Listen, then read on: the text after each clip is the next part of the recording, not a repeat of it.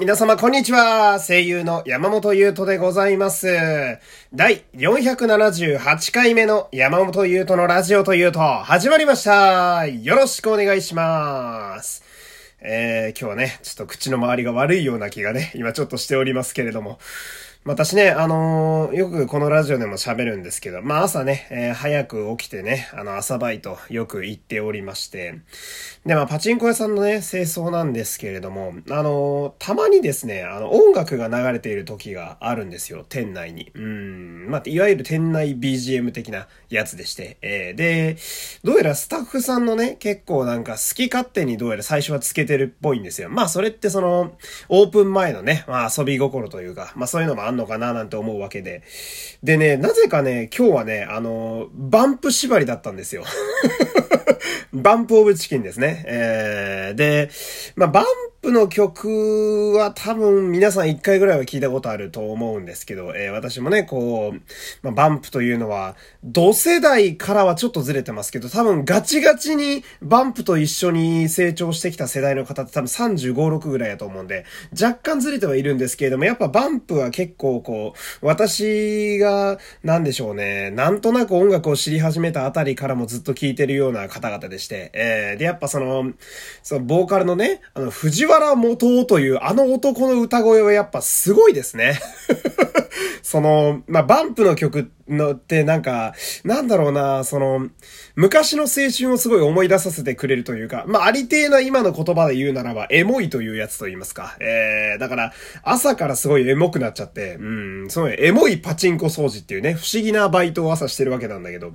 でさ、あのー、そのバンプで言うと、えー、やっぱバンプ、私はカルマという曲が印象的なんですけど、まあ、例えばカラオケとかでさ、こう、バンプ、じゃあカルママ歌おうかなっつってカルマって入れると、こう、歌う前にタイトルが出てきたりするわけですよ。えー、終わった後の可能性もあるんだけど。で、そうするとさ、その、横に何年の曲かってやつが出てくるわけですよ。えー、で、カルマっていう歌った時にさ、その、カッコ2004年とか出てくるわけ。うん、2004年みたいな なんか、その、古臭さを全く感じさせないというか、だって、え、2000年代、まあ、2000年代だけど、2004年ってさ、うん、で、もっと言うと、天体観測とか歌い出すと、今度もっと前になるわけじゃないですか。マジとか思うよね。その、20年以上前の曲でこのクオリティみたいな。だからバンプってずっとすごいんだなって思ったりするわけなんだけどさ。で、なんか、その、まあ、これはさ、売れてるアーティストさんですごいありがちなんだけど、こう、すっげえヒット曲が出た後って、やっぱりさ、そのヒット曲が強すぎて、まあ、良くも悪くも。なんか、その後の曲は、実はあんま世間の人は知らないみたいなのがあったりするわけなんだけどさ。じゃあ、バンプってどうなのかなって思った時に、その、俺最近のバンプでなんかグッときた曲あったかなと思ったら、去年、アカシアっていう曲を出してて、で、この曲がさその、ポケモンとコラボしたミュージックビデオを YouTube で流してるんですよ、今でも。えー、アカシアのポケモンで調べていただけ出ると思うんですけど、もうこれがその、なんだろうな、一度でもポケモンやったことある人やったら、絶対に刺さるっていうぐらい、もう素晴らしい楽曲なんですよ。えー、で、つまりそのバンプオブチキンという存在は一生すごいんだよね。もうずっとすごいのよ。隙がないというか、常にすごいっていう。で、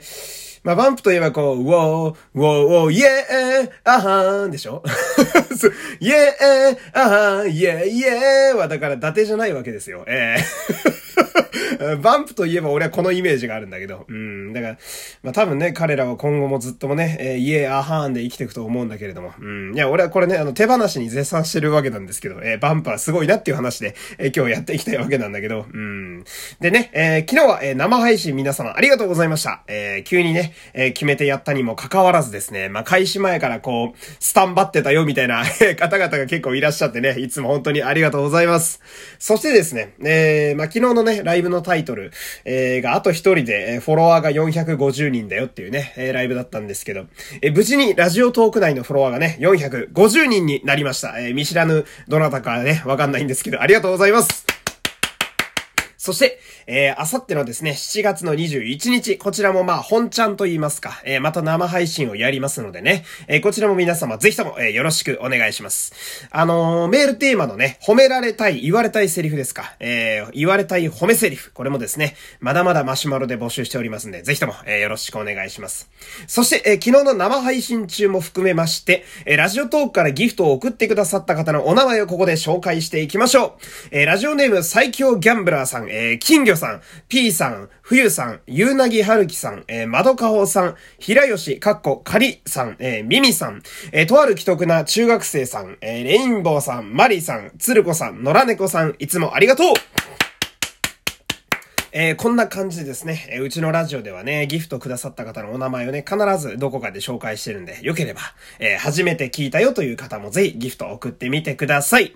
そして、えー、普通おた、えー、いつ読んでいきましょう。ラジオネーム、平吉かっこかりさん、ありがとうございます。山本さん、こんにちは、こんにちは。自分もラジオ聞くのが好きで、えー、ラジコ、カッコ、ブラウザ版、アンドロイドのアプリ版を使っていますが、シークバーが使いづらいの、首がもげるぐらいうなずきました。いや、そうだよね。いや、そう、いや、分かってくれる人がね、いると思ってたよ。うん。あと、番組を SNS にシェアするとき、アプリ版ではハッシュタグが反映されるのに、ブラウザ版では反映されないので、手動で入力したり、あるある。唐突にアプリが落ちたりと、あ、不満が多いので思わず愚痴ってしまいました。でも、ラジコプレミアム使うと、え全国のラジオ番組が聞けるのは魅力的なんですよね。それでは失礼しますというお便りです。ありがとうございます。いや、そうなんだよな。その、ラジコってなんだろうな。まあ、いろいろ、やっぱ至らない点っていうと変だけど、まあ、あるんだけど、その、やっぱ、有山って、その最高音質でラジオを聴けるっていうところと、その、まあ、私もその、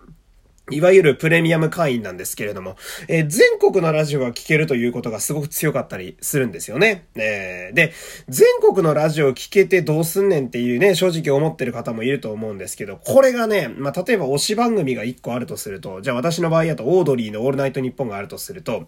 例えば、えー、東京の電波で1回聞いた後に、えー、茨城の電波で聞いて、そして北海道の電波で聞いた後に福井の電波で聞くみたいな、あの、同じ曲をひたすらリピートートとかできたりするわけですよ。で、その、決まった曲内だと、決まった電波のエリア内だと、あの、1回の番組につき3時間しか聞けないんですけど、そういう裏技が実は使えたりなんかするわけなんだよね。あとはまあ一応ローカルラジオも私結構好きなんで、実はね、東京にいながらあの、福井のラジオ聞いてたりたまにするわけなんだけど、まあそういうこともできたりなんかするわけですよ。えー、ラジコはね、えー、素晴らしいんで、ぜひとも皆さんもラジコを入れてですね、えー、ラジオライフをね、あの、充実させればいいんじゃないかなと、えー、思いますけれども、で、えー、ここからですね、もう一個ね、ちょっとラジオ系のしゃ、あの話をもう一個したいんだけど、あのーまあ今、推しのラジオみたいな話出ましたけれども、私あの、最近結構お気に入りのラジオがね、一個ありましてね、うん、三四郎のオールナイトニッポンゼロっていうね、あのラジオがすごい好きなんですよ。ね、で、多分前もね、三四郎さんのラジオがいいぞって話をしたと思うんだけど、これね、あの、改めて言うと、その、仲のいいおじさん二人が中学生レベルのトークをしてるのになぜかめちゃくちゃ面白くて、うん。で、そのラジオを聞いてる、ラジコでタイムフリーで聞いてる間は、そう、すっげえ面白いの。もうすっごい笑うんだけど、でも、ラジオが終わって1日経つと、マジで内容が思い出せないみたいな。あなんかその、そのラジオを聴いてる瞬間だけは抜群に面白いっていう。だけど、終わったら後腐れなく終わってくっていう、そのなんか、深夜ラジオの理想みたいなのがあると思ってて、うん、そのお笑いというか、笑えるラジオの理想みたいなのがあるなと俺は思ってるんだけど、で、その、まあ、三四郎さん自体も俺すごい好きなんですよ。お二人言葉のチョイスとかがすごい好きで、うん。で、その、まあ、三四郎さんの単独ライブがね、えー、今月あるということで、来月やったかなうん、あるということで、その、まあ、グッズが、えー、新しく作ったよ、みたいなのがね、えー、発表されたんですよ。まあ、先週ですかね。うん。でさ、これすごいのがさ、その、まあ、芸人のライブのグッズって最近すごくクオリティが高くて、うん、お笑いもなかなか馬鹿にできないなと思うんだけど、この三四郎のライブグッズってめっちゃ可愛いのよ。うん。すごいおしゃれにできてて、うん。で、特に最近は、特になんだろうな、そのトレンドも拾いつつ普段使いもできるみたいなのがすごい多くて。で、今回のその発表されたやつの中だと、ビッグ T シャツ、要はその流行りのさ、オーバーサイズの大きめの T シャツがめちゃくちゃデザイン良くて、そのブラックとライトベージュの2色なんだけど、今までだったら多分ブラックとホワイトっていう組み合わせやったんですけど、このライトベージュっていう色がめっちゃ良くて、すごい俺、俺の好きな色なんですよ。ライトベージュって。うん、で、その左の胸のあたりにですね、デフォルメした三四郎のお二人が刺繍されてるんだけど、これもなんかすごい可愛くて、うん。で、俺、あまりにも気に入ったから、初めて三四郎のグッズ買ったんですよ。その T シャツね、一着だけ買わせていただいたんですけど、で、最近はね、その、まあ、その三四郎のグッズは特にその中でもすごいんだけど、その、この番組でもですね、えグッズを作ろうという話が先月から出てるわけですよ。ね、だからその、いろんなラジオとかライブのグッズをね、結構私最近見てるんですよ。いろんなカタログとか、えー、なんかツイッターで流れてる人がいっぱい調べてるわけなんだけど、三四郎のグッズって特にデザインがいいんだよね。おその、なんだろう、俺が好きな芸人だからとかいうのを差し引いても普通にやっぱおしゃれで、おで、特にその、まあなんだろうな、うーん、キャラクターかというか、えー、三四郎の二人がデフォルメで映ってる、なんか、シールとか、それこそ、あの、缶バッジとか、えー、T シャツとか、まああるわけなんだけど、下敷きとか、えー、そのデフォルメ具合がすごいちょうど良くて、なんか、本人だってわかるし、その、三四郎さんだってわかるレベルで似てるんだけど、でも、可愛いキャラクターであるところを外してないみたいな、すごい絶妙なデザインをされてるんですよ。えー、で、で、この前ペンタブ買ってさ、俺さ、んで、俺もね、こういうなんか自分をデフォルメしたキャラクターでなんかグッズを作れるとちょっと可愛くていいかなって思い出してるわけですよ、最近。うん。で、結構真似して書こうと思うんだけど、なんか、どうも、なんでしょうね。あの、メガネといい、髪の色といい、なんとなく顔つき似てるのか、何回書いても三四郎の小宮さんにしか見えないんですよね、俺のデフォルメが。うん、なんかこのままだとその、このラジオと俺を好いてくれて、このラジオのね、ファンになってくださってる方々の買うグッズがあの、三四郎小宮さんのグッズになりかねないという うん、だから最近はちょっとね、三四郎のグッズ見るのをね、ちょっと控えようかと思っているという。でも、グッズはしっかり買わせていただいたというね、えー、今日はそんなお話でございました。えー、今日もね、最後までお付き合いありがとうございました。明日もまたよろしくお願いします。山本優斗でした。さよなら